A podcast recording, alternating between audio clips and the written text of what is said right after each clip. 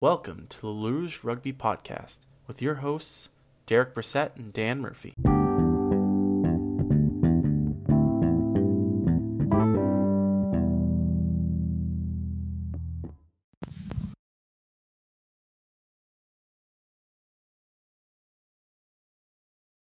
everyone, and welcome to this bronze medal edition of La Rouge Rugby. My name is Dan Murphy. And alongside me is the wonderful, the fantastic Derek Brissett. Derek, it was quite the interesting weekend of rugby between, you know, Major League Rugby, Canada Sevens, and uh, dash in a little bit of uh, Six Nations. It was it was quite the eventful weekend for us to uh, take part and watch some good rugby.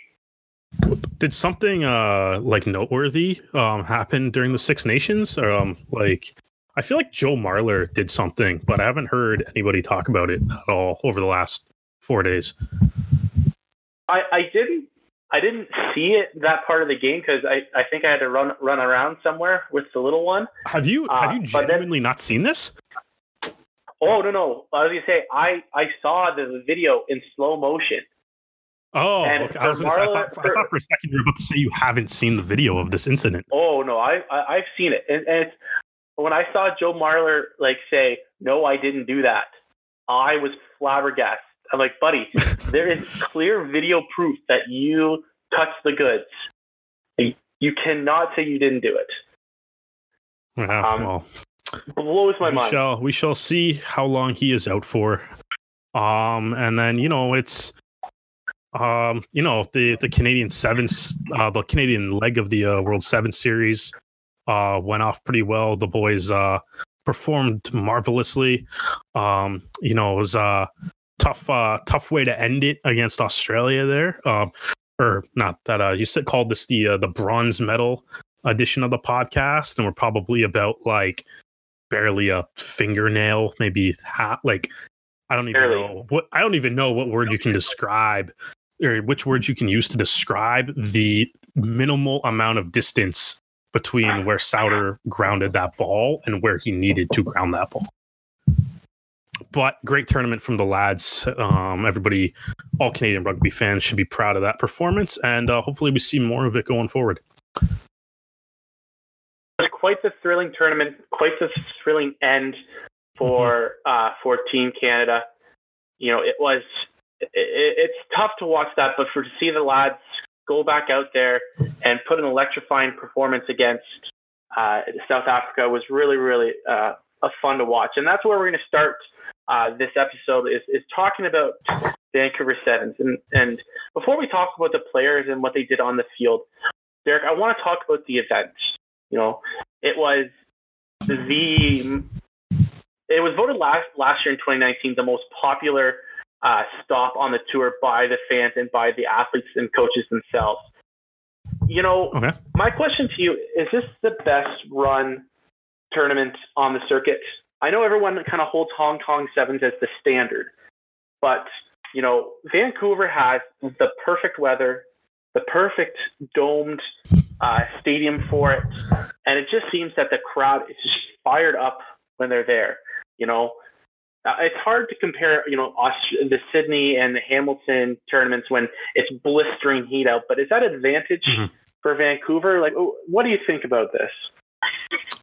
I don't know. I think that's um like I don't know. I don't like it's tough to determine like the best run tournament. Like I don't uh like I don't know. I've never seen like the behind the scenes of how they actually pull these off. So um but at least from like the like the visual spectacle of it, I think it's up there. It's really cool. They do a lot of you know, obviously a lot of really creative stuff. I think I think the Vancouver leg has the best looking trophy um when uh, for the the champion of the tournament um just the like the, the wood carvings and stuff it looks amazing um and i hope like that's got that's probably like the standard for like what the trophy should be looking like um and you know like that they should uh get they should carve out one for like major league rugby just make a massive like uh massive like native artwork trophy for major league rugby instead of just the the shield that we currently use um because i think that could be a really cool design if we have it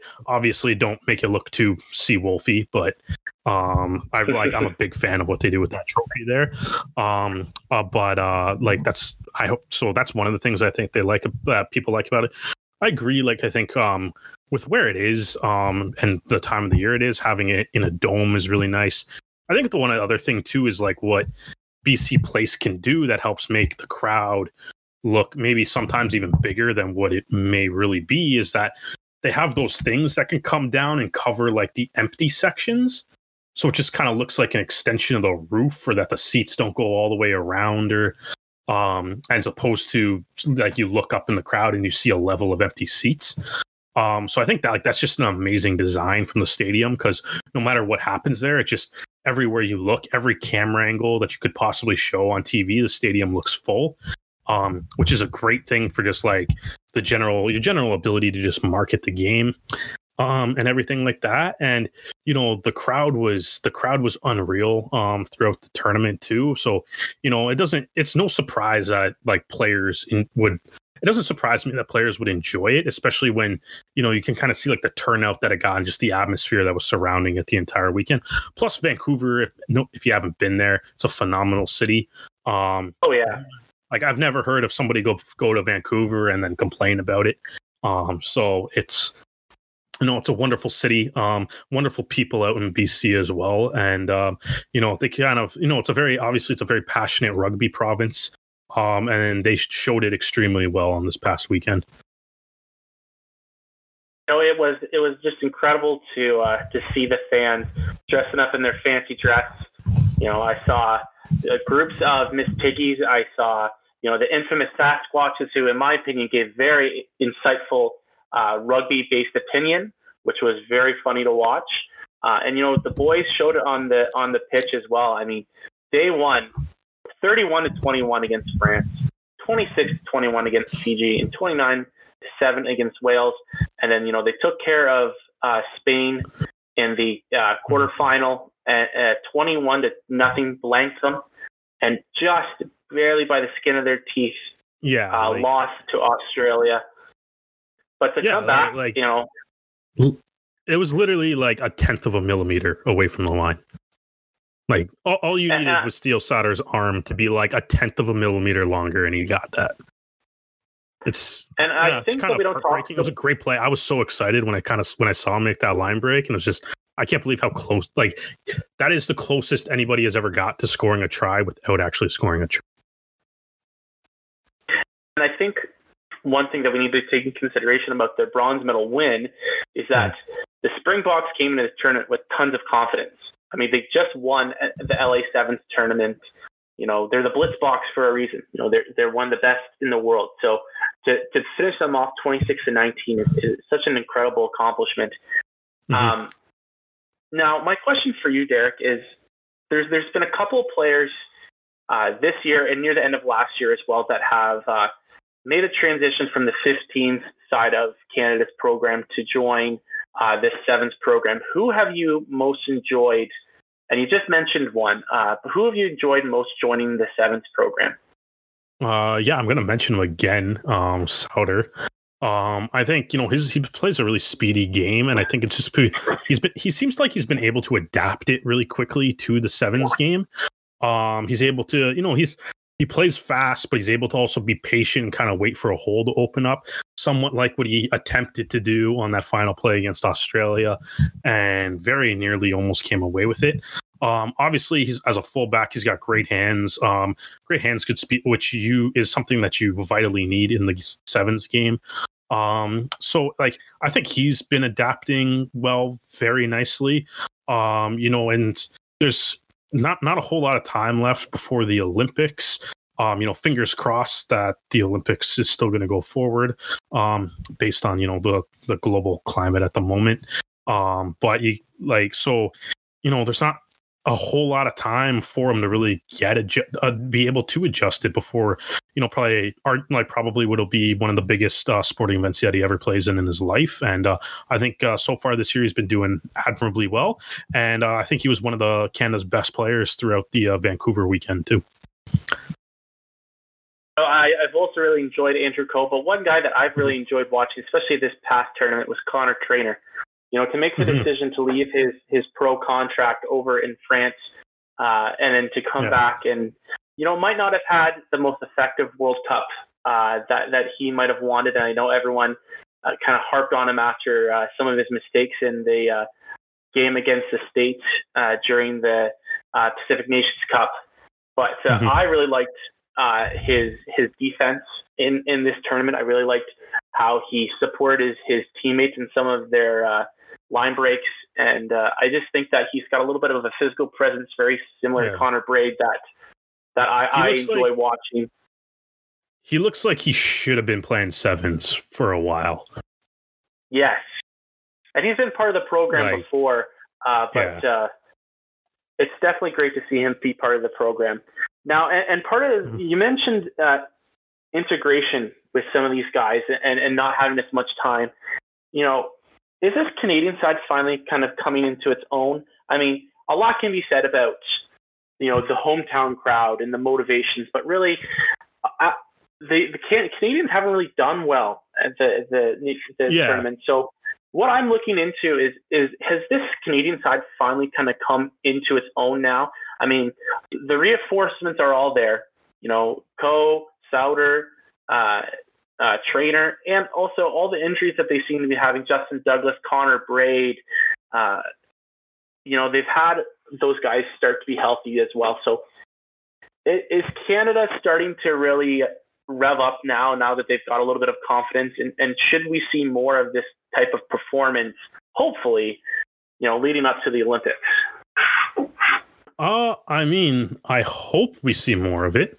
Um, it, I think, like you said, I think, like you know, part of it is is that you know sevens and fifteens, obviously, um, they play under the same rules, other than the amount of people on the pitch, um, and then they like the skills are the same. This a lot of the skills are the same, and but like the strategy is so different um, that I feel like it takes a while to adjust to that. And the only way you can really adjust to that is just to get thrown on a pitch and kind of like sort of you have to sort of fend for yourself and kind of figure it out. And I think that takes time. And I think that's also why, you know, the Canadian men's side has kind of struggled um, with sevens in the past, is because we've constantly had guys going back and forth between Back and forth. between our 15s and 7 side um and you know they would go from you know and like they would go from especially a guy like Nate Hirayama when he did it it's like I remember like when he was playing 15s he made a lot of plays um that were kind of like that's not a good play in 15s but you just came from 7s like a month ago and that would have been a great play in 7s but you forgot about the three other guys that are there now. Um and that's and it, like so you can kind of see that and i think with how many guys constantly went back and forth um it was just always kind of just like constantly dealing with that issue um of you know a gut instinct being something that you should do in you know uh 15s versus something that you should be doing in sevens or the other way around. Um and you know that could lead to mistakes and things like that on the pitch. Um but now it's you know now it's a lot more there's a lot of guys that are playing sevens exclusively and there's a lot of guys that are playing 15s exclusively. Um and then there's you know we're down to not that I have an issue with guys doing that if that's what they want to do. Like I'm not I don't have an issue with what like Coe and Sauder or Trainor are doing, but it's like I do I do think that in doing things like that also kind of it's it's an adjustment. It takes time to get used to it. So that's why you kind of maybe maybe you see some of these slow starts at the turn in the tournaments. Um they they look they looked great this weekend though, and I hope you know it is good to see. It's like those guys are all playing very well, um, and it's great to see that they are looking like they're gelling as a team. I think this weekend they showed that you know they're capable of winning a tournament on the seven series. Hopefully, they decide that that tournament's going to be the Olympics because that would be amazing. Um, but it's like I don't think you know it's one of those things, right? Where it's like you know it's like the it's kind of the thing though that I think is where it separates the great teams on the seven series and like the good teams on the seven series, where it's like Canada is maybe in that realm of they're just a good team, where it's like, you know, every like like every like four, maybe five tournaments, they'll find a way to podium, right? But then you have countries like New Zealand, um, South Africa, Australia, um, that'll just kind of uh, Fiji, uh, even the United States, that'll be like, we're going to be in the podium or at the very least the top five in, you know, tournament after tournament after tournament. We don't even know what the, you know, like, you know, when they did like all the, uh, you know, the bowl and the plate finals and stuff, like they don't even know what those are because they've never seen them.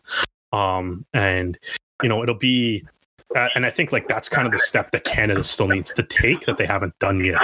It's just like they're they're at that stage where it's like you can, they can win one tournament on any given weekend, but it's like they can't do it like you know two, three, four, five tournaments in a row yet. So it's just a matter of hopefully, you know, when it for the Olympics, it's like they could win it, but um, you know, it's like they hopefully they that's the spot that they pick to uh, get their podium tournament.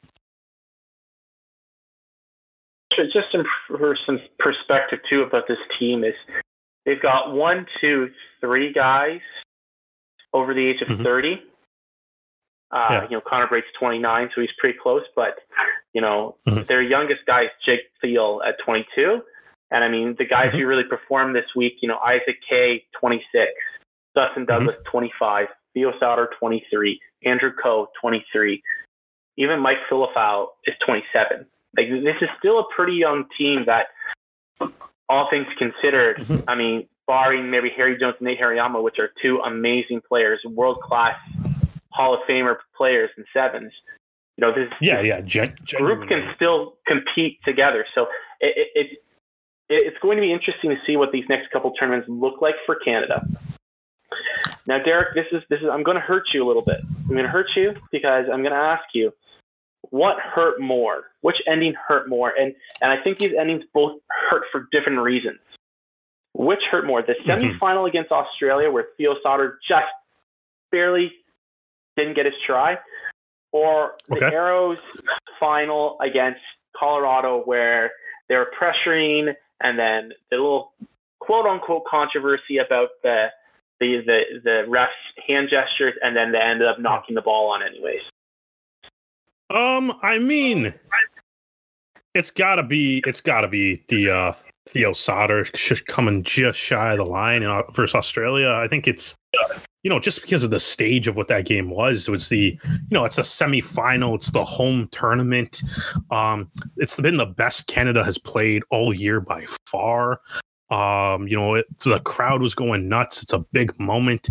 The Arrows lost the fifth game of the MLR season against a non-conference opponent. I mean, I would like to. I mean, I would like to see them go undefeated, but it's unrealistic. And a loss was coming at some point, and you know, if if you're gonna lose, lose to teams in the other division, where that doesn't impact your playoff standing as much as losing to a division opponent would. That's a good point. And I, I agree with you. I, I think that anyone that would try to say the other one was more hurtful is, is crazy. Um, yeah, I was just I want to hear that, the argument that you're ups, more upset about the Arrows loss.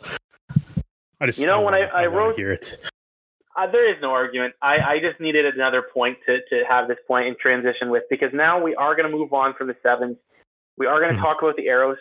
Uh, we do. I do have to apologize to everyone. You know, unfortunately, Derek and I tried to record at the beginning of the week, uh, and I was ill last week. But uh, so we missed two games. Um, last week, or I guess two weeks ago, the Arrows went down to Georgia and pulled out mm-hmm. a uh, impressive win over Rugby ATL. It was very very close up until the end. Uh, and then over this past weekend, they suffered their first loss against Colorado, 22 to 19.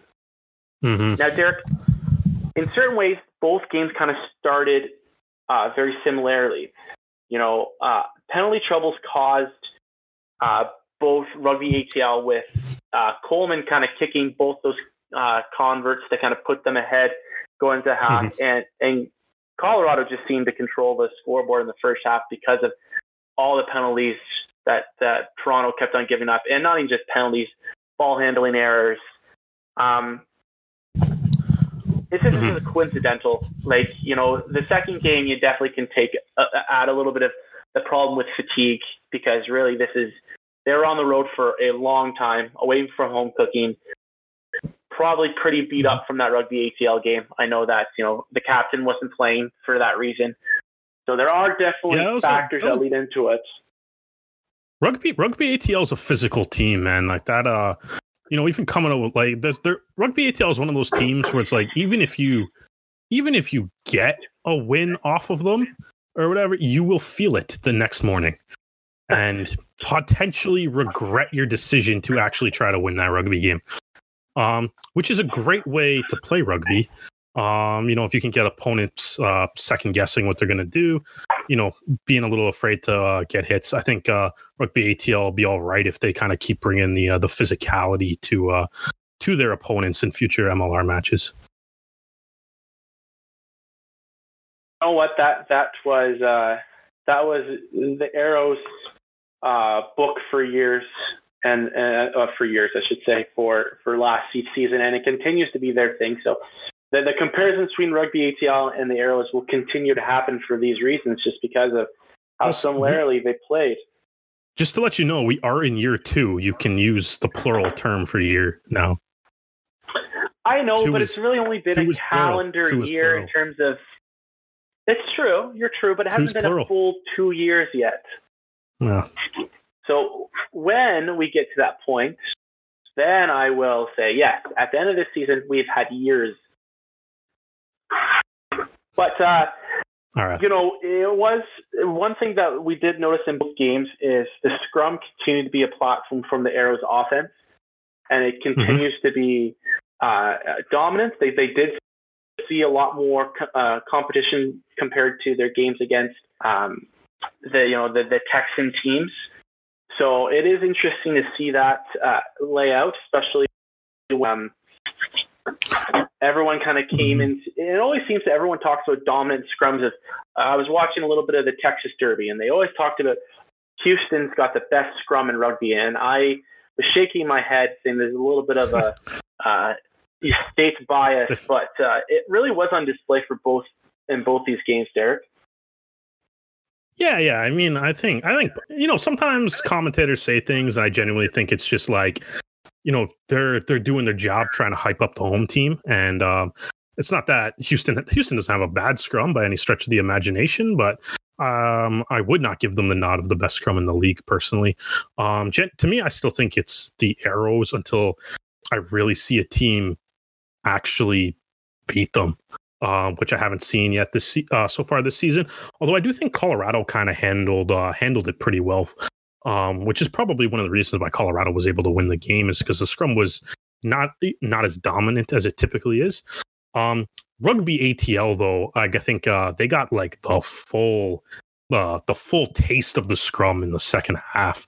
Um, especially, I think you know that that decision to kind of have Quattrin, uh, Rumball, Brower, um, all come off the bench um, in the second half. I think, um, you know, part part of that obviously a little bit of you know resting guys um, based on the uh, the short turnaround coming up um, with you know playing Colorado on the f- following Friday. Um, but once those guys stepped on the pitch, Color um, Rugby ATL, who was you know, doing pretty well in the scrum matchup in the first half, looked like a completely different scrum in the second half, mainly because Toronto just started absolutely steamrolling them. Um, and you you kind of see uh, Scott Lawrence was trying to get his other subs on really quickly to try to like you know sort of counter the the fresh legs with the other fresh legs, but that didn't really matter. And then uh, you know they were able to use the scrum as a platform for all three of their second half tries and you know, ultimately from what they went into the half trailing it was a, a pretty good contest to kind of, kind of, in a way, completely dominate dominating the second half, and uh, you know, walk walking away with um, pretty cleanly with a uh, definitive victory.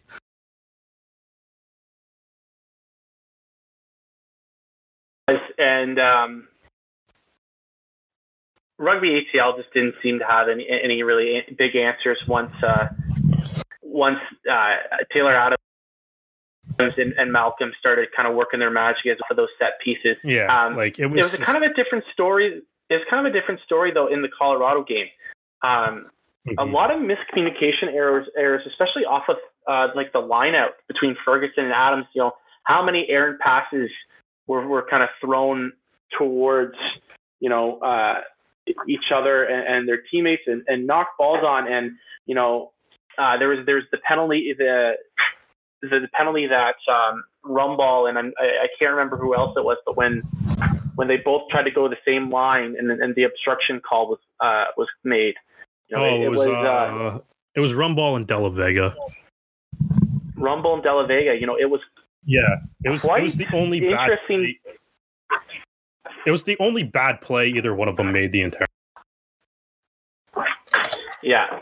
Now, was this chalked up to just team errors, exhaustion, you know, all those different things that we mentioned before, or did Colorado offer a defensive set that fooled the arrows? Because it seemed that their their their their line speed off of you know uh, off off of the breakdown seemed a little bit uh, kind of caught to the Toronto backline off off their you know kilter. I mean, I don't. I I. I, I, I don't want to say like it's tough to be like. I, I don't know. I think the way you phrased that question was almost like it's either like the Toronto Arrows played bad or the uh, Colorado's uh, defense was great, and I think there's um like a little bit Can be both. That's that is true.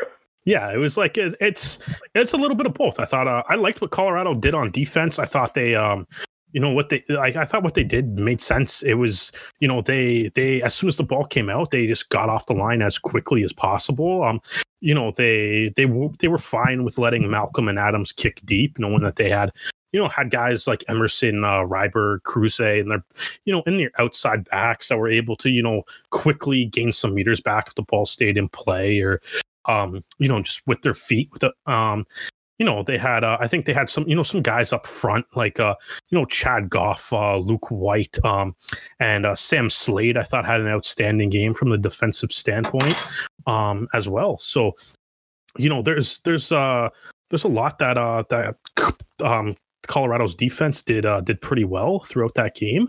Um, and you know, obviously, you know, Sam Slade had a few very nice plays, and most notably, he had that one uh, that one steal in the lineout, which was outstanding. Um, if you kind of, I'm trying to pull up some of the defensive stats throughout this match here. Just give me one second, please. Um, yeah, so you know, the the Raptors made 117 tackles. Um, Cody O'Neill led the way with 12 of them. Uh, Go, uh, Goff and Petzer each had 10 apiece there. Um, so it's like, you know, they they weren't uh you know i mean? Like they wouldn't necessarily like they're not putting like none of them were putting up like mind-boggling numbers from the looks of what i'm kind of staring at. Um same with the the arrows. Arrows made 105 total tackles. Rumball della vega cellini on of as expected are all are like at the top there. Uh rumball della vega had outstanding games um but you know it's there there's a lot of um yeah like there, there was a lot of just their structure was good and they didn't nest they kind of made the arrows sort of work for everything i felt. Um you know they weren't they didn't necessarily kick the ball back as fast as other teams have this year as well when they were actually you know in possession of it and the arrows defense was holding up very well. Um you know they kind of tried to kind of grind it out a few times. I think some of the hits that they made though were really big um and you know i think sometimes those could be the ones that kind of like turn like turn the game around a little bit. Um for example like you know the first try the first try started because uh chad goff lit up colby francis and he ended up spilling the ball. Connor cook took it for a bit of a run couple you know passes in a phase or so later and uh ranger and ryberg are like waltzing into the corner. Um you know, which is something that you don't necessarily see the arrows give up as a huge hit in a immediate line break counterattack. Um, but Colorado was able to make that happen. And I think that was evidence of just their line speed. Chad Goff just, you know, got to got to Colby Francis as the ball was arriving, which is the perfect time to get to a guy. Um, and it was a great hit and was able to start that play. And I think they just did a lot of that all game. Obviously, you know, they had a couple goal line stands that they held their shape really well. Um, that one toward the end of the first half after Ranger got that yellow card, which was like a really dumb play.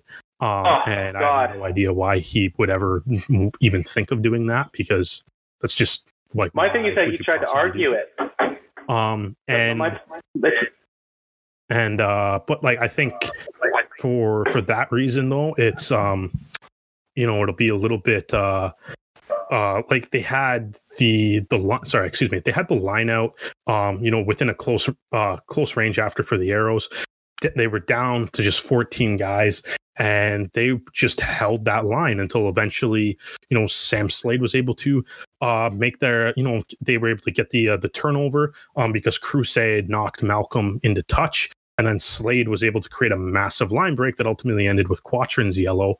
And, you know, so that was just um uh so that was just another way that they they were able to kind of use their defense to sort of, you know, kind of turn the tide of the game, even if maybe some of the statistical numbers aren't necessarily as mind-boggling as far as like tackle totals and things like that are. And uh, you know, we've mentioned you in your little recap. That you mentioned you know two guys a couple times, and in my opinion, I think that they gave the Arrows trouble all throughout the game. Uh, Ranger and uh, Mhm. Peltzer, both of them had strong games, and hmm you know they both have similar styles of play. They're big, they're mobile centers that that both have strong kicking ability. I mean, I'm sure Rene Yeah. Ranger was taught at a very young age that if you have the ability to kick it, I mean, he also played wing uh, for for the All Blacks, so he's he we know he's got the kicking ability. Um, Mhm. You know, will this be the the Arrows quote unquote downfall? And again, guys, I'm kind of trying to hype the the worry a bit because it, it is an interesting discussion that I had seen people say because you know du Toit and Lesage and you know add Spencer Jones into the equation and and Mitch Richardson like they're not the biggest centers pairings. You know the the Arrows don't really have a big bruising center like you know like Ranger or George Mhm. Barton or you know Bassero if he ever decides that that to get his fitness up a little bit and and play center again. You know that that they, they don't have those options as much. So would this be something that teams that do have those types of players kind of target on the defensive line with the arrows? Um, I don't really think so. Um, just uh, you know, with with the arrows, like I think du Toit and Lesage especially have been two of the better like like people kind of when they think of like you know those guys like Ranger or Barton as you mentioned, it's like all you're talking about is the way they run when they're carrying the ball. Um, right? It's just like you know, grab the ball, run through you, grab the ball, run through you. Um, whereas like I think like uh, du Toit and Lesage are two of the better like defensive centers in the league. And you know, it's just they don't always necessarily rack up like the highlight reel plays because they're not the type like they don't have that like you know the um like the I mean, I know he's playing eight right now, but like those back when he was in France, kind of like those Bastero highlights of him just like r- running over people, or you know when Nanu would do that, or even when Rangers done it on uh, even on a few. It's funny, I mentioned I mentioned all of these bruising runners, and I didn't even mention Nanu. Yeah, exactly. Yeah.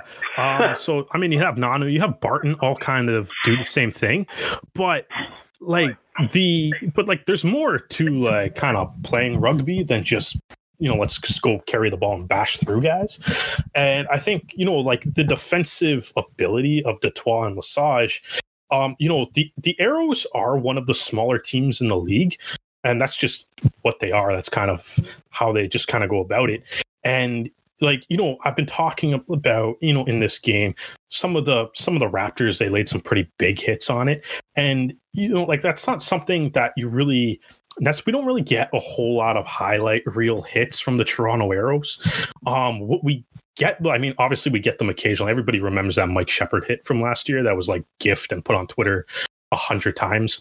Um but uh but like we don't necessarily get those on like a game by game basis but it's like what you kind of get though is just guys that complete tackles um they have like the arrows have one of the highest tackle percentage in the league as part of what gives them the number one ranked defense um and you know going like and that's something and du Toit and Lesage are a big part of that because they're two of du Toit. Um, at least going into this game, I haven't seen the fully updated league wide stats yet. Um, but going into this game, like du Toit was like the number one ranked back in numerous defensive categories. Um, and that's something that you also like would look for. Um, and you know, even like even when you were kind of looking at the Seattle game, you know, we had one of those guys that you were mentioning in like you know George Barton going up against du Toit and Lesage, and name me a great play that George Barton made in that game. That's true. Uh, my yeah. my point that I was more looking for is that you know they they they attacked with their running presence, but they also attacked with the mm-hmm. moves. You know, with the kicking. With you know, Ranger made a couple of good grubber kicks, yeah. and Peltzer also distributed the ball the ball. So you know, a, a center's pairing. I mean, one of Glendale's best and, and highest qualities about their team and compliments about their teams that they have one of the most deadliest backlines in the league. So, you know, pairings like Peltzer and Ranger are going to yeah, be rare sure. in this league for now. But I mean, I just think that that's something that if a team like someone we haven't seen yet, like maybe, uh, you know, New England, uh, they've got two uh, pretty uh, impressive uh, uh, centers with them, yeah. or or when they do finally take on San Diego and whatever you know three headed beast or five headed beast that they, they have planned for them. You know, I think that it's, it's, it's a something. It'll be interesting in San Diego. Yeah, it'll be interesting. San Diego is a what they decide. Beast. It'll be interesting to see what they decide if that's going to be their point of attack because it was, in my opinion, again, take that with a grain of salt, everyone, because I am yep. one fan watching rugby. It was the point in which a lot of their actions seem to be coming from in certain points of the game when they're moving the ball effectively. And it could be just it was just an off game for Lesage and du Toit. And maybe I'm just not looking I don't have the stats available, so maybe, you know, they, they were making more tackles that I was seeing I just wasn't seeing because again, like Derek mentioned, they're not making huge giant, you know, world star hits. They are an effective tackling team. So take that in consideration because I think that is something that is it should be worth noting. Um, yeah, I mean, but with, I think like like I said, it's like this this game ultimately was kind of was pretty sloppy from both sides, realistically speaking. Um, but yeah, like I think kind of looking at it or whatever, it's like du Toit Lesage, they didn't make necessarily as many tackles as they are accustomed to in this game. du Toit only had seven, Lesage only had four.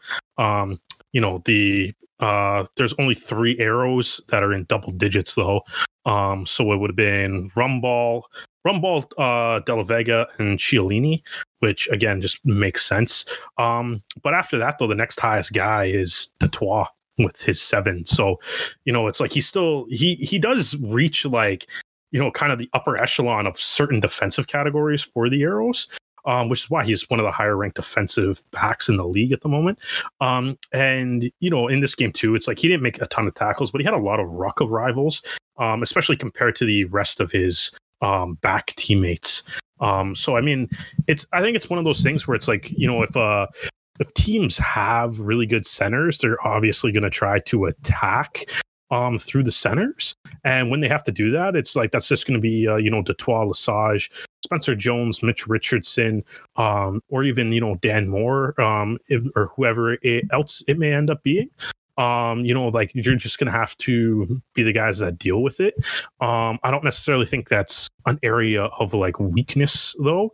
Um, it's just kind of like the one really great thing about rugby is there's no necessarily right or wrong approach to how you play it um, the strategic element is a big part of what makes this a lot of fun to watch. So, um, you know, it'll it'll be interesting to see what teams kind of do going forward.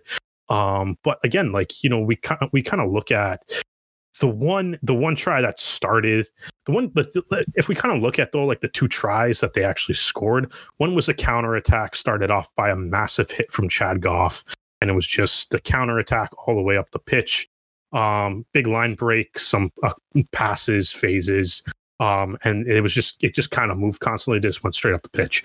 The the second right, so there wasn't really any. Even though Ranger and Peltzer touched the ball on the play, there wasn't really an we're going to attack the center moment.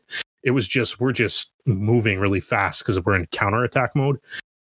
And then the f- second try was Levis dropped the restart. Mika Cruz was the only person that seemed like he decided to, to actually want to pick up the ball. And he just jogged into the corner after he picked up the ball. Um, so it's like, you know, that was just like there wasn't really like defensive structural issues. It was a really quick counterattack off a huge hit. And it was a mistake that Cruze picked up and trotted in for a try. Our point is, I mean, not every strong attacking opportunity needs to end in a try, too. So that, No, that no, I, I absolutely do, not. I do agree with you.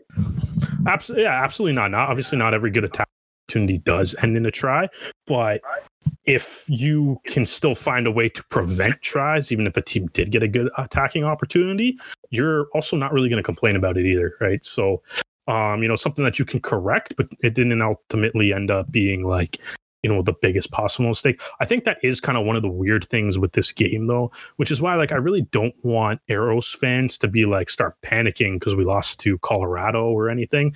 Because, like, the I mean, I don't think Colorado played that great either. Like I said, it was a sloppy game, but Toronto really didn't play that well. Um, and Oh. they and they were s- still able, like they could have won the game. Um, in like in theory, they they could have won it. Um, they had chances. They had some, uh, you know, there were some penalties that they opted to, you know, kick for touch instead of taking the points. That, you know, again, the Colorado defense they stepped up. I'm not trying to take credit away from them.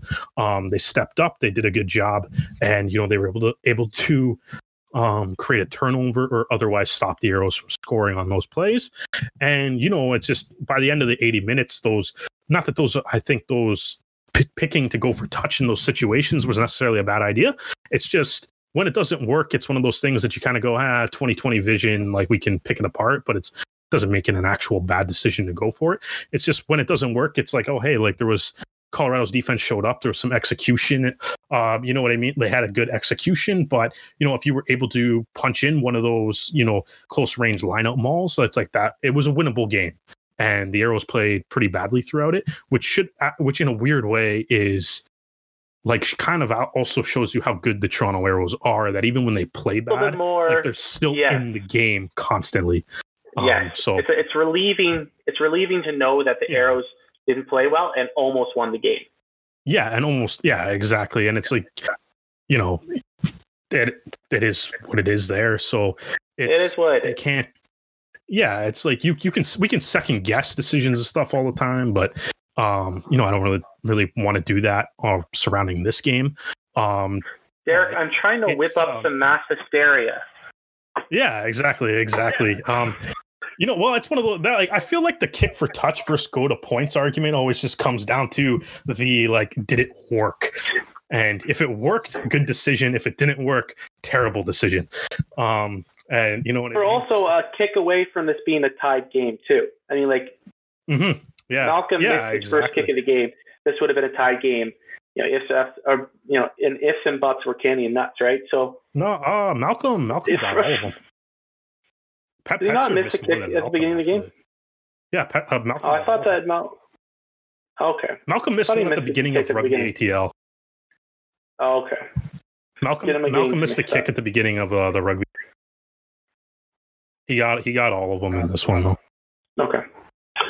Um, Derek, with it, you know, after these two games, we're we're officially a quarter of the way into this into the season. Mhm. Who has been your your quote unquote biggest surprise on this team? You know, we kind of knew with all the new players Mm. coming in what kind of caliber they would be, but really, who has impressed you the most? Because we've got guys like Dan Moore and Lucas Rumball who've played very well, and that's not a surprise to us. So who who has stepped up either from last year or a new guy that's really kind of done well that's blown your mind? You know, I was gonna say, um, I think there's obviously there's been a handful of new guys that have, you know, seemed to uh have stepped into the uh you know, stepped into the blue and white jersey and have handled themselves very well. I think I really like Taylor Adams's game as a fly half. I think, you know, the him and Sam Malcolm at fullback as a combination works very well. Um, and a big part of that is because I think they stylistically they play different. And you know, Sam Malcolm's is just steady as steady can be from a defensive standpoint. Um, just absolutely outstanding on defense. Um, I don't think I don't I feel like fans or media of other teams don't necessarily realize how good Sam Malcolm's defense is. Um, and then like, you know, the arrows end up playing them. And then, you know, you kind of have this 15 making tackles on every single person, no matter how big they are. Um, which is great to see. Um, and then, you know, to combine that with, you know, um, uh, Taylor Adams is you know, offensive instinct. It's a really great combination, makes the Arrows backline super dangerous um, regardless of all situations. Um, I think, you know, Thomas Della Vega, outstanding in the line out. I think he's really settled that down from last year. It's dramatically improved from last year as well. Um, just, you know, his just a leadership presence and stuff. Too, you can tell like they're much, uh, they, they seem much more like almost just like confident in everything that they do on the pitch. Um, especially in the set pieces now with him there.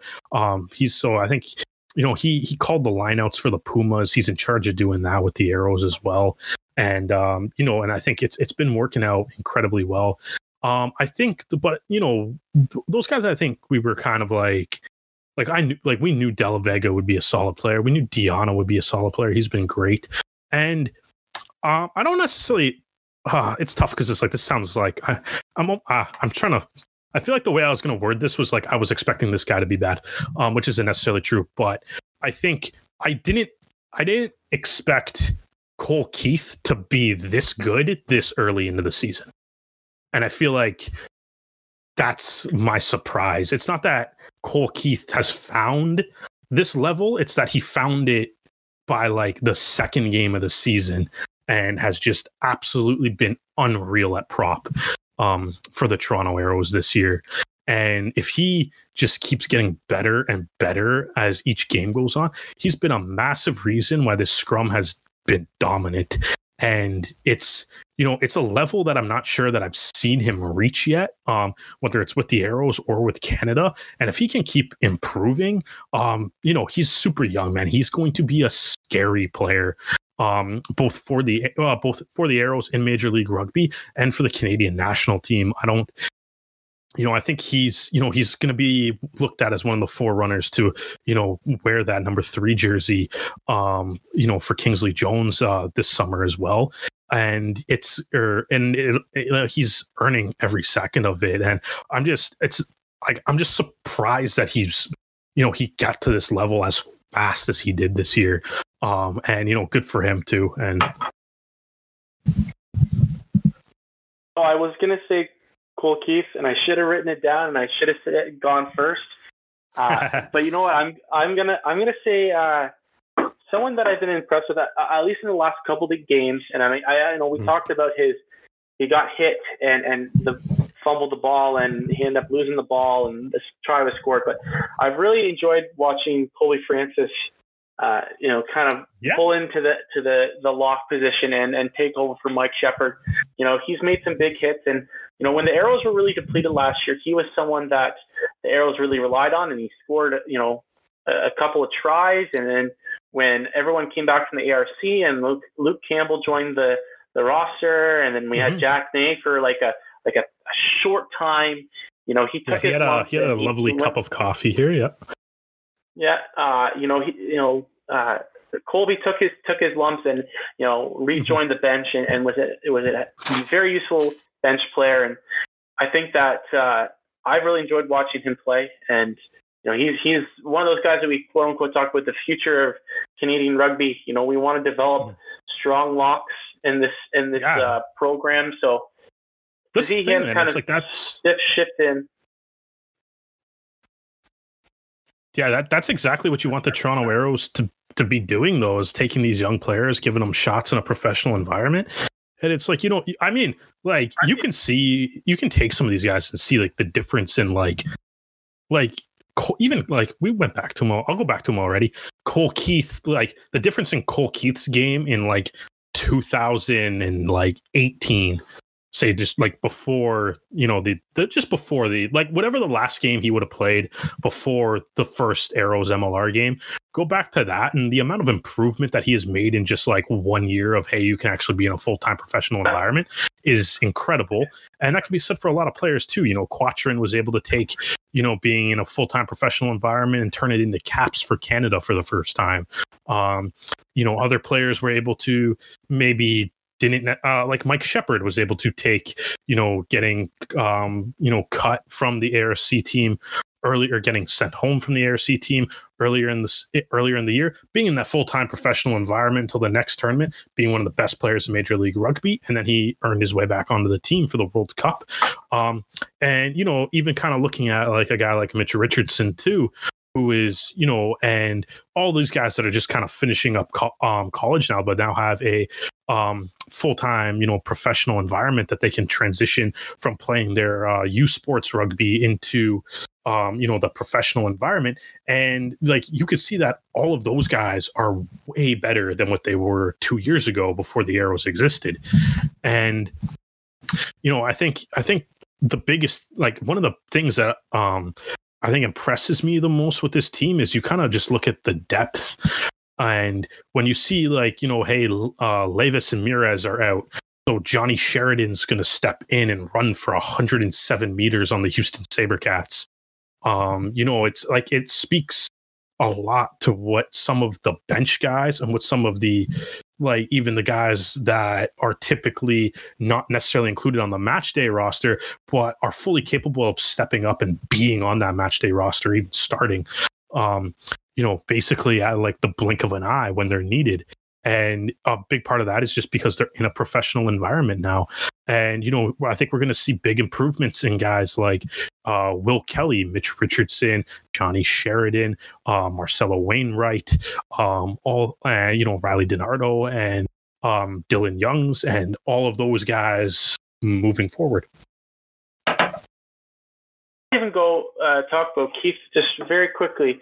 You know, I would even say on this podcast, so within a calendar year, we talked about Keith's struggles and how he could not usurp uh, yeah. um, that that number three position. You know, he couldn't take it from from uh, from no. uh, from Morgan anybody. Mitchell. You know, and Morgan Mitchell. Thank you. The name was, and, and he, he, had strong competition in the PNC, and we were not impressed by mm-hmm. him. And I even personally thought, you know, this guy's supposed to be the future of rugby, and watch him in the ARC when Brazil was just absolutely blowing the, yeah. the scrum aside, and he was part of that game. You know, to see him play now is incredible. He has been playing the best rugby of his life, and maybe it was going up against some of the top quality in the World Cup yeah. and saying that is the standard that I need to reach, and then going on from there. I'm I was really happy with with yeah, his, the, his uh, performance in the first quarter. Yeah, that the his game against Atlanta is the best game I've ever seen him play.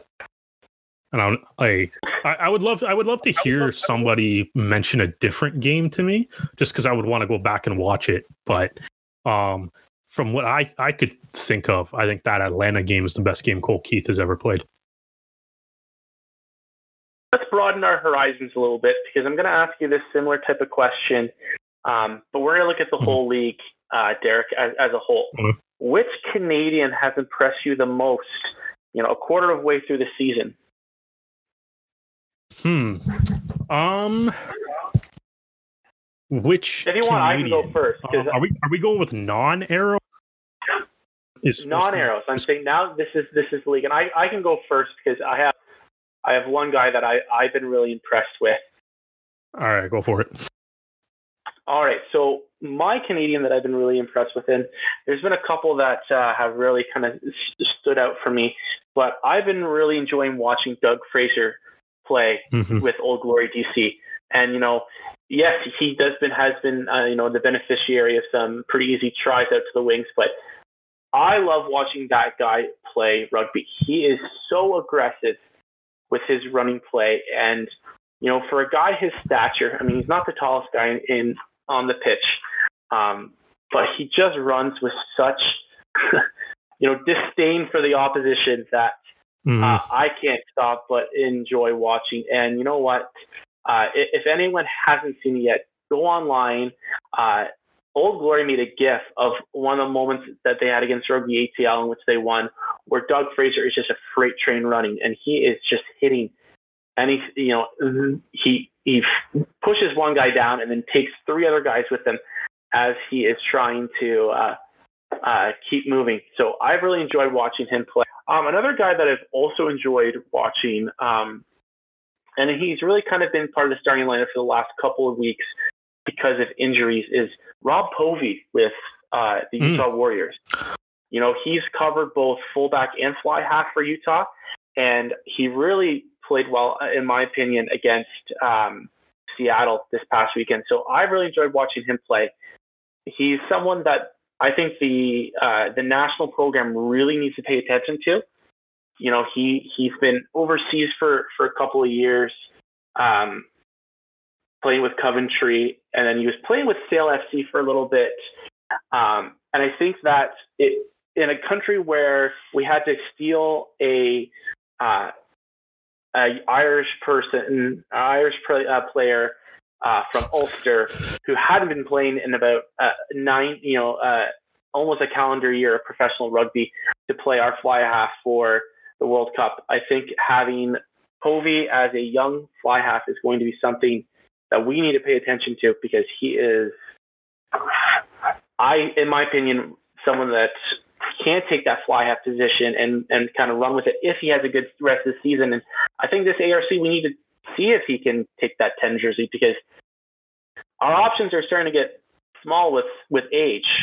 Uh, you know, we're we're kind of thin at 10. Um, there's not necessarily a whole lot of options. Um, if somebody does have any government connections um, and can convince Trudeau to give, uh, you know, Sam Malcolm or Taylor Adams a Canadian passport, um, that would be amazing. But short of that happening, um, we, you know, we got to start. We obviously have to look internally for our own solutions here. Um, and you know, so seeing guys like like Povey being able to step up and you know play that position in Major League Rugby is great. Um, Will Kelly is obviously an option for the Toronto Arrows as well. Um, you know, and uh, you know he's I think he's when he's played, he's played very well. Um, you know, it's just Adams is obviously getting the majority of the time fly half.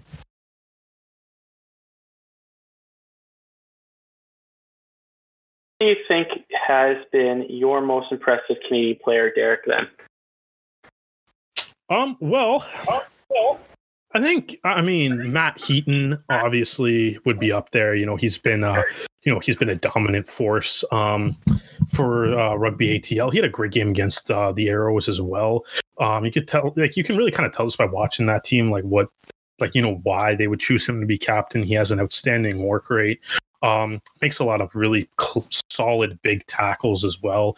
You know, he's you know able to carry the ball, able to you know run effectively with it. He's all over the pitch, um, and you know just has a really great style of play.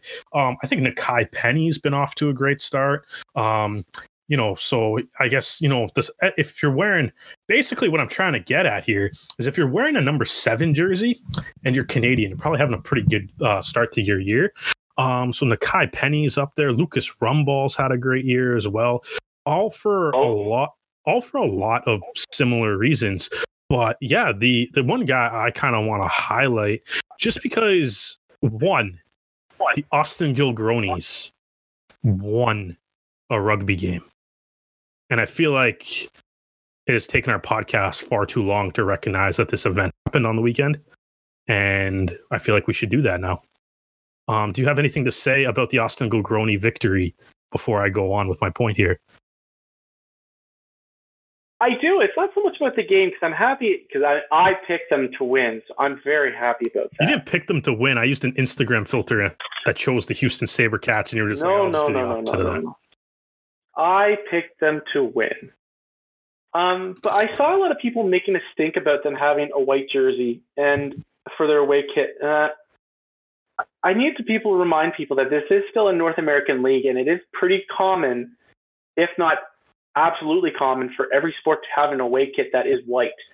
I get that okay. it, there's not a lot of originality so, to it, but it's not absolutely outrageous. I don't think it's that big of a deal. I know that the white on white numbers is less than ideal, That was But terrible. I think That's that terrible. people are. It's terrible, but I think people are making mountains out of molehills in that situation. That Yeah. sense. That's the, that's Yeah. Yeah, if I don't like. We should. I'm not here to complain about their kit. Um, the white on white numbers is horrible, and I feel like, as like maybe curmudgeony as this sounds, the league has to do something about this. Um, them and Nola, you genuinely cannot read their numbers on a TV screen. no. Like it's like like I don't even like I honest I haven't seen either I haven't seen either Austin or Nola um I, or sorry Austin or Nola wear these jerseys in person this year yet. Um when I was in Vegas, Austin wore the orange, so that's what I got to see. Um but like and we'll get to see Nola come up here, but um like on TV, they're like they're like you they might as well just be wearing like blank jerseys because it makes no difference to me what the actual number on the back says because you can't see it 90% of the time anyways um but uh, dude, were people actually complaining that the kit was just white like i didn't see i didn't see that Uh, like there's a couple people on on on Reddit, and I saw a couple people tweeting about it. But the, the people that were tweeting about it uh, are definitely UK uh, expats, so might not be as used to the idea of everybody has a white kit for their away kit. Like that's just yeah like it's it's how Yeah, it's done hockey, football, like soccer might be the the the difference, and but basketball's like it too. So it's all the major sports have a white away kit. Yeah, I think so. Like, at least in Canada, anyways, like the white, like white kits for one, for every team having a white kit. It started with black and white TV, right? Because you couldn't tell the difference between the two teams on a black and white TV. Um, so I feel like it's one of those things that's just a really long-standing tradition, even though you don't necessarily need it for its original practical purpose. Um, of course, the biggest sport in hockey when black and white TV started started out and was becoming a thing was obviously hockey. And like it, it it's kind of fun how like interesting how TV can lead to sport innovations um, as well. Because the biggest thing that happened um, when they started broadcasting, you know, t- television broadcasts like Hockey Night in Canada and filming the games, um, was that you couldn't see the puck because on a black and white TV you have a black puck and then you would have the clear ice with like the concrete or whatever it is under or whatever it would be at the time underneath the ice. So it was just black on like a black surface essentially on TV. So that's why the NHL started painting the ice white too. Um, so it's just everything everything in North American sports was essentially done just to look good on TV. Um, and you know, and I think that's just I think and I think that's the thing that is wrong with the jerseys. It's not that they're white; it's just they look terrible on TV um, with the white on white numbers. Um, I, but I mean, I, I'm I think white jerseys, in my opinion, should be kind of like I think I personally pref- I think teams should kind of go with whatever they want to. I'm not going to harp on a team if they go with a white jersey. I think though the thing that I don't necessarily like is just kind of like I don't know if we necessarily need home and away designated for rugby.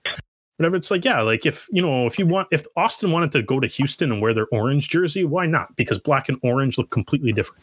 Just have as long as you have that communication um beforehand, so you know what uh before the team travels, you can know what color they're wearing, and you can bring a kit that's a different color than what the other team's going to wear. Um, then so be it. I think one of the things that comes up though is that you, as we discussed before, there's a lot of blue teams and there's a lot of red teams and um in the league. So there's some similar color It, it, combinations just, going it, on. it, it makes it makes it Yeah. easier. Makes it makes easier. it definitely like Yeah, consistent, right? Like you know that if you're the away team, you have to wear white. Anyways, we, we are we are traveling down a tangent road because a tangent. uh, Yes. All right. So you know who looked really good in that? You know who looked really good in that white jersey with white numbers? Uh, Who was it, Derek? Mo um, Ab- Abdelmanin. Um, Mo has been outstanding this year. I feel like he's like one of those players that's just, you know, he kind of is like he plays for Austin. Um, so I don't think people really necessarily watch them that much because you know obviously even last year it was like it's a winless team right like um and so but like and he going into this weekend he led the league in breakdown steals um he didn't have another breakdown steal in this game but he um, led the Austin Gilgronis in tackles um, in their winning efforts. Um, he also had uh sorry i'm just going to scroll down to his full stat line instead of his you know just the highlights as well here. You know he had uh 16 meters carried which is pretty you know pretty solid. Um but he also he also had 20 ruck arrivals um throughout the match. Like i said he didn't have a steal but i'm not sure if he still leads the league but he did lead the league going into the weekend. Um and you know just which is something that he is like actually you know really good at. He just has this sort of uncanny ability to make a tackle and get over the ball really quick. Um and i feel like it's you know it's again it's just it's it's one of those things where him as a player i think is just maybe he's just a little underrated because he plays for austin. Um and you know doesn't get talked about necessarily as much you know some of the other guys we mentioned, like Matt Heaton, Nakai Penny, you know, they're the guys that like, you know, people will, you know, when they see that they're they're not necessarily on the you know, on like Kingsley Jones lists for whatever national tournament is coming up, everybody kind of starts freaking out about them. And, you know, sometimes I kind of like look at, you know, we'll watch a game or like look at some of the the Austin stat lines that come up throughout the year and kind of like look through what Mo has done. And I'm just kind of like, you know, it's kind of leaves me scratching his head why I feel like more people should be talking about his game. I think that's a great point. And the, the, the flanker positions for you know the mm-hmm. ARC and, and beyond is going to be a hotly Stacked. contested battle. And it, it is it's, going to be scary to see anyone compete against those those spots for mm-hmm. uh, against Canada. In, in, in Canadian rugby news, Derek, uh, a big big cross code announcement in signing. Quinn Ngawati has signed with the Toronto Wolfpack once again.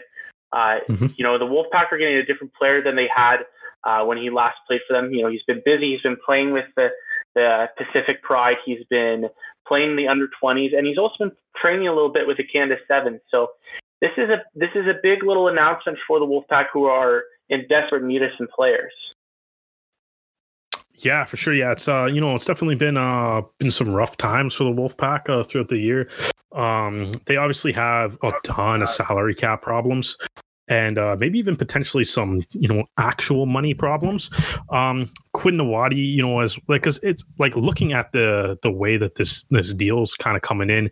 Um, so Ngawati signed today, but they also um, however you want to take the terms mutually agreed to depart ways um, with Gary Wheeler um, which doesn't necessarily sound like it like necessarily like a guy being cut or released, but potentially just like a we need to save some money.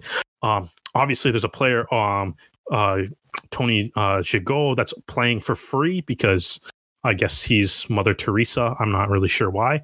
Um, but um, so I mean, obviously, there's the, the the Wolfpack have a lot of reasons to be excited about the one the rule getting passed to actually allow them to do this, um, and two to you know to be able to um, get Quinn to come back. Um, for rugby union, it kind of you know it kind of stings a little bit, but um, you know, it's uh, it's, it's like you know, it seems um his teammates uh, all very supportive, obviously, on every social media platform that you can find, um, announcing it, um, which is great to see.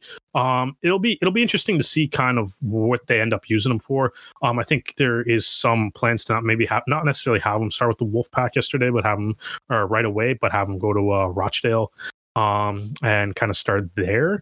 Um, but um, I think the big thing, the big question to me, um, as far as if how much this will really benefit the Wolfpack right away, um, because their biggest thing is that they they need bodies on their roster, and you know with Ngawati signing, but Gary Wheeler also leaving, so the number of bodies on the roster is the exact same as it was before yesterday.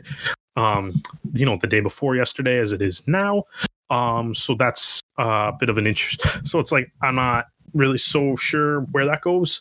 Um, but also obviously w- what the Wolfpack have been learning with Sonny Bill so far, which I don't think they were really surprised by, but transitioning from union to league or league to union or you know back and forth a few times is a difficult task to do. There's a lot of new things you got to get used to.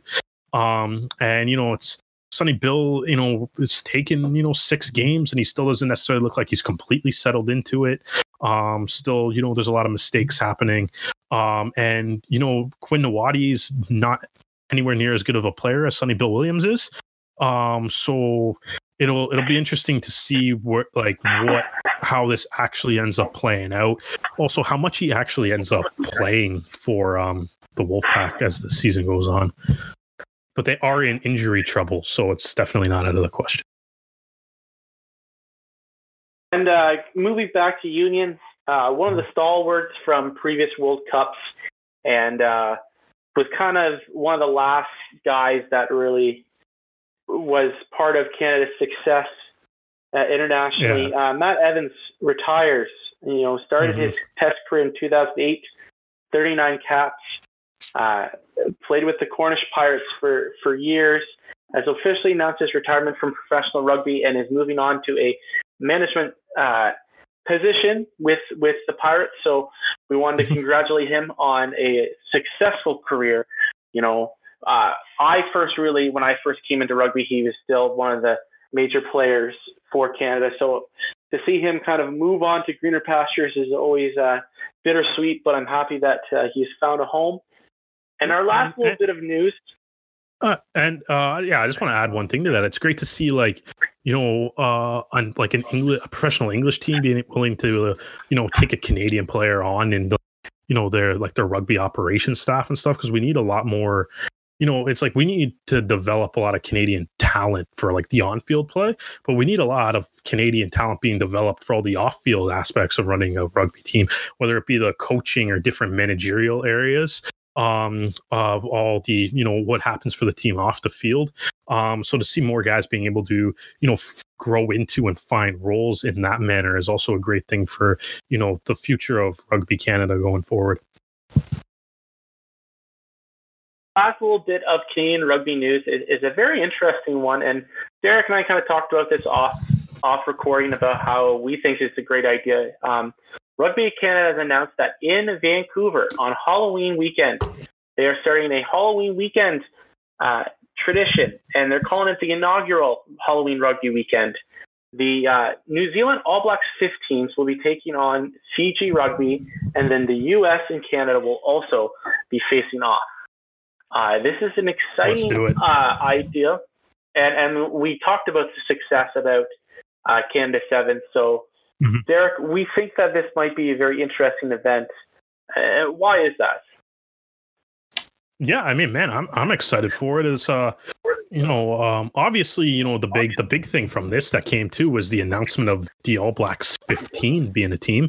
Um, so they're bringing on another uh men's men's high performance squad. So um, that country literally just pumps out elite rugby teams.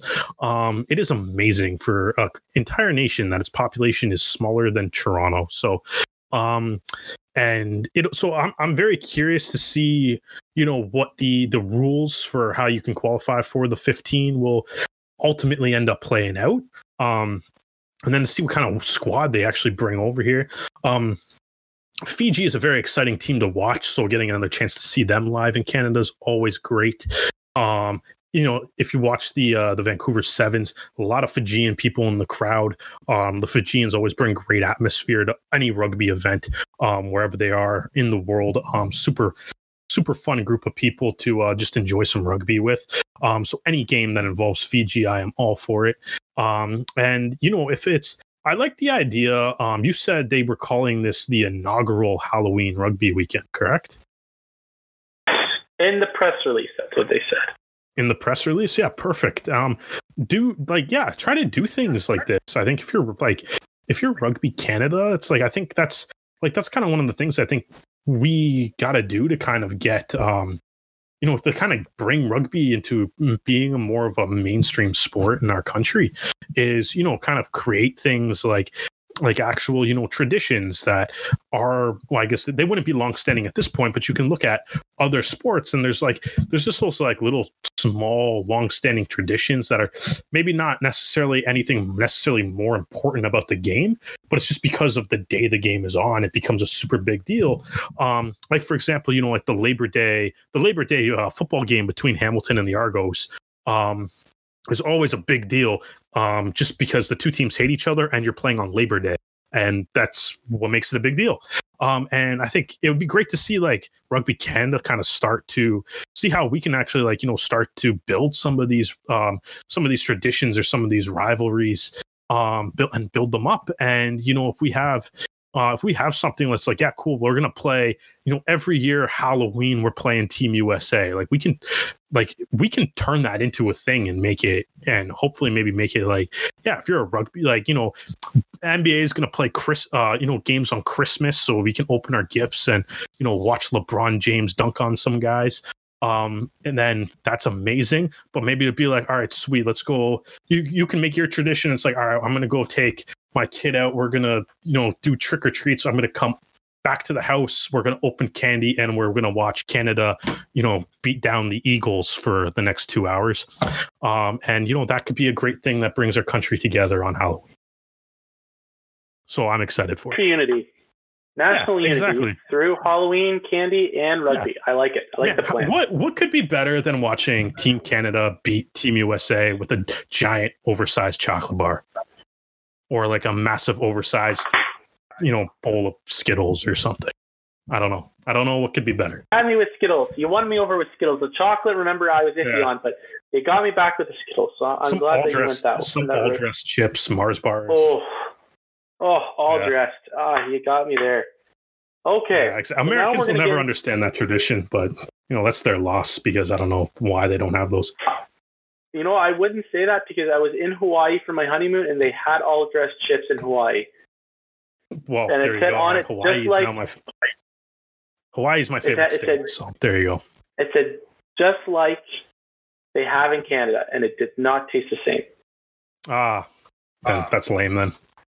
Oh well, So- we, can grow on this, but I'm, I'm I I mean that's the whole thing though. It's like you need something to kind of make like turn things into traditions. Um, like even what the MLR did. If you want to do the Vegas weekend, um, you know, people were maybe criticizing the idea of doing it this year, but it's like, you know, if you want to like in order f- like every sport league and every sport has traditions um and sometimes you know when and especially for major league rugby um it's a you know we're in the third year of the league and you know sometimes like to do those it's like you got to start like making them right? So it's like at some point you got to take that leap and do the make it the first weekend to attempt something and then hopefully you know it, going forward it's a, it does well and it's able to kind of take off. And yeah i'm down for i'm down for canada playing a, uh, a test match every halloween. I think that would be a fun way to celebrate the holiday Now we're going into our our our weekly estimations, our guesses, our Hmm. our betting. As it stands right now, I have 19 points and you have 18. ah the So instagram filter let me down It did. It did, unfortunately. yeah it Um, went two and but- four it went two and four which And I, I would have gone perfect if it wasn't for the Arrows game. It's a shame. I shouldn't have been a coward. NOLA yeah, versus was Utah. genuinely no you had uh you had seattle because i had utah so you would have you lost at least one if not for that you would have only lost Okay, so then we're bo- you're at 19, then I'm at 18. So flip that then. yeah there we go all right okay um sorry what did you say NOLA First versus match, Utah. NOLA versus Utah. All right. Um, well, I thought um excuse me. Utah played very well um against Seattle. Um obviously super entertaining end to the match there. Um I think NOLA's been a strong team. They've uh, obviously they've been able to use their scrum strong backline play. Um they've been rolling. So um I think I think I'm gonna take NOLA.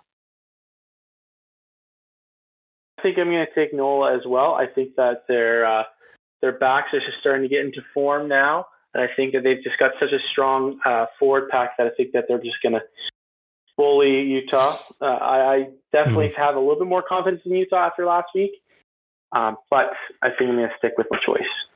Okay, next Okay, week, okay. The, the next game is Houston versus New England.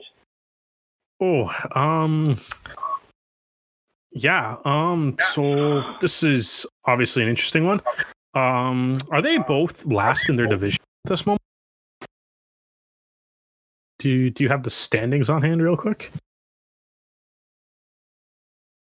I'm gonna pull it up. Yes, they're both currently in last. All right.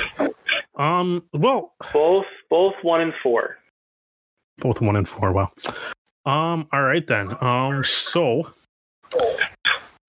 I mean, honestly, I feel like this is a bit of a toss up. I don't know if one, like, I don't know if I'm like staring at it and thinking that one team necessarily does something significantly better than the other. Um, I do like the the Sabercats halfback combination.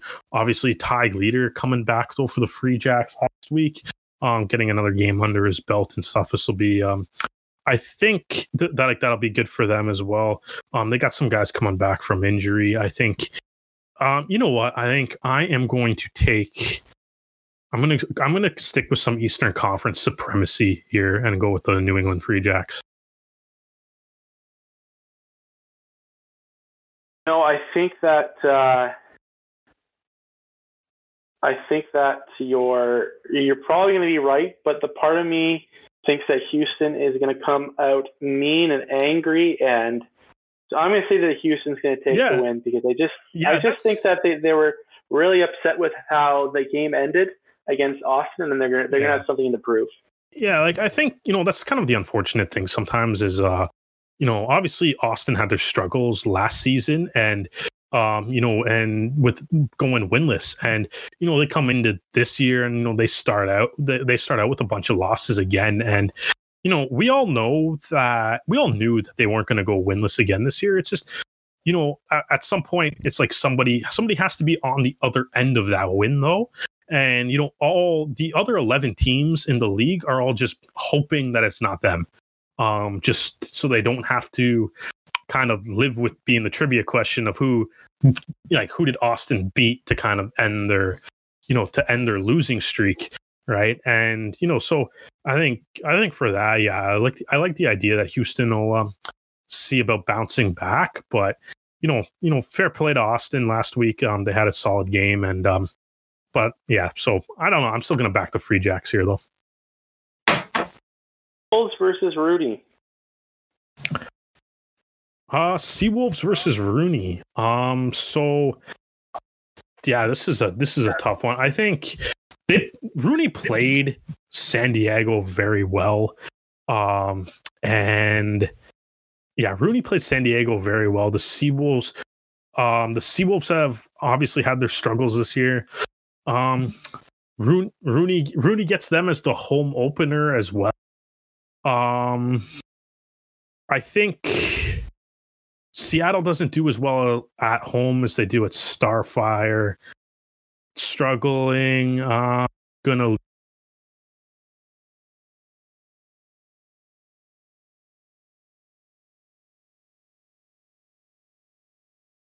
I'm to go with the. Uh, oh, this is tough. You know, I, I think I'm to go with the Seawolves. I think maybe that some of their injury problems might be solved. You never really know, and if if if Pierre mm-hmm. Nelson is fit and able to come into the lineup, I'd be interested to see what he can give them as an option. Yeah. So I think I'm going to go with the Seawolves. I think that's yeah. I think I think he still Yeah. has. I think he may. Did he get his visa cleared yet, or does he still have to do that? Do you know? I don't know. He- That's that's the thing is I, I I don't even know if he's officially been signed. So I might just be blowing, blowing smoke up my Mhm. rear end. Yeah, I mean, I Um, think uh I think he has signed. It's just me. I, I think the Seawolves might be just waiting for uh Visa to be the to do the official announcement. Um. Anyways, moving on to the next game. Next game is Colorado versus Old Glory. All right. Um. Old Glory. Uh, seem to be just an absolute anomaly. Um, they are currently second in their division. Um, they have, uh, I believe they're second. Yeah, second, four and one, with the worst scrum in the league. Um, so that's just kind of bizarre. Um, they also have, yeah, that's just that's just very bizarre. Um, I like honestly, like like I don't I don't think I've ever seen a team that has a scrum as bad as Old Glory that is constantly winning before. Um, so I feel like, like I feel like picking against Old Glory is kind of going against everything that, you know, I've always been like a, a good scrum will like lead you to win. Um, but Old Glory is proving that that's not necessarily true. And even though they have the beast, their scrum is still not very good. Um, so I think I'm going. I'm yeah, I still gotta go. Like I feel like I want to go with Colorado just because I'm like I don't think they're I don't think they can keep winning with their scrum being like this. And that's like the only reason. But I'll probably end up. But Colorado also doesn't have the best scrum either. Um, but they were able to hold on versus the Arrows, who have probably the best scrum in the league, and walked away with a victory. So I am, uh, I'm just, I'm going to take Colorado just because I don't, I don't know. I feel like their uh, old glory scrum just, I don't know. What do you think here, Dan? No, I, I think that Colorado was just had an unfortunate start to their season. I think they're starting to come into form now, but I also think that Old Glory is kind of working with a little bit of swagger, and I, I'm going to stick with Old Glory. I think that they, they can pull out the win. I think that the aggressive forward movement of their, their back line is something that I would like to see play against guys like Ranger and Peltzer and Ryberg. And, you know, they're, they've got a strong kicking game. So can they, yeah. Can they kind of do maybe what the Arrows didn't do? I, am excited to see what they can do. So I'm going to go with Old Glory. All right. And the last game is number one in uh, the West versus the number second one last team in the in West. your hearts, aka number one. Number one in your hearts. Yeah. Austin versus San Diego. Man, I just, like San Austin finally gets their first win, and the league schedule is like, "Did you have fun? Cool. Here's the here's the undefeated San Diego Legion. Um, enjoy this next week. That is your reward for finally getting a win. Um, like yeah, I feel like you know I've said it a bunch before. Um, and you know, and even I know the Arrows have a bye week doing an Arrows game, but there's still you have no reason to like the Arrows. They lost, but I still think for them you have no reason to bet against them. That in my mind would make sense. And San Diego, still, there's no reason to bet against them. Um, I wish Austin didn't have to play them in their first game after they finally won. Um, but there's there will never be a reason to not bet against San Diego. So San Diego it is. I am going with San Diego as well. I think that's a slam dunk decision yeah, for for Austin. They they enjoyed their win with their white cowboy hats, and this is what they get. See, I think so, th- what I've kind of noticed as we've been going on, one, those cowboy hats were amazing. That whole get up that all the players had, that was fantastic. Um, but I think the one thing that I've kind of noticed is like going through all of these these games, it's just kind of like realizing like if I make a pick and the team I pick ends up losing, I kind of go back and be like, hmm, like why did I pick that? But it's like when Toronto lost to Colorado, I was kind of like I didn't second guess that. I'm like, yeah, I'm going to take Toronto against. I'll take Toronto against Rooney next week too. It's and I think San Diego's the same way. San Diego could lose to the Gilgronis this weekend, and I would wouldn't even be mad if that I lost. I'd just be like, yeah, well, obviously you're picking San Diego. And next weekend, I'd be like, yeah, we're obviously picking them again. If, so, someone beats them, someone beats them. But like, I'm not going to feel bad about just riding out Toronto and San Diego for the remainder of 2020 here. Since you called me a coward on Twitter about picking the arrows, so I think you're being a little okay. hypocritical. No, no, no, I'm not. No, no, I'm not. I made my picks that included the Toronto Arrows. You then made a video that said, and I believe this is a direct quote I'm going to pick the opposite of Derek. You did the first game, and then you were like, oh, um, yeah, I'm going to take the arrows as the same pick. It just me. happened to be they, they were the second game.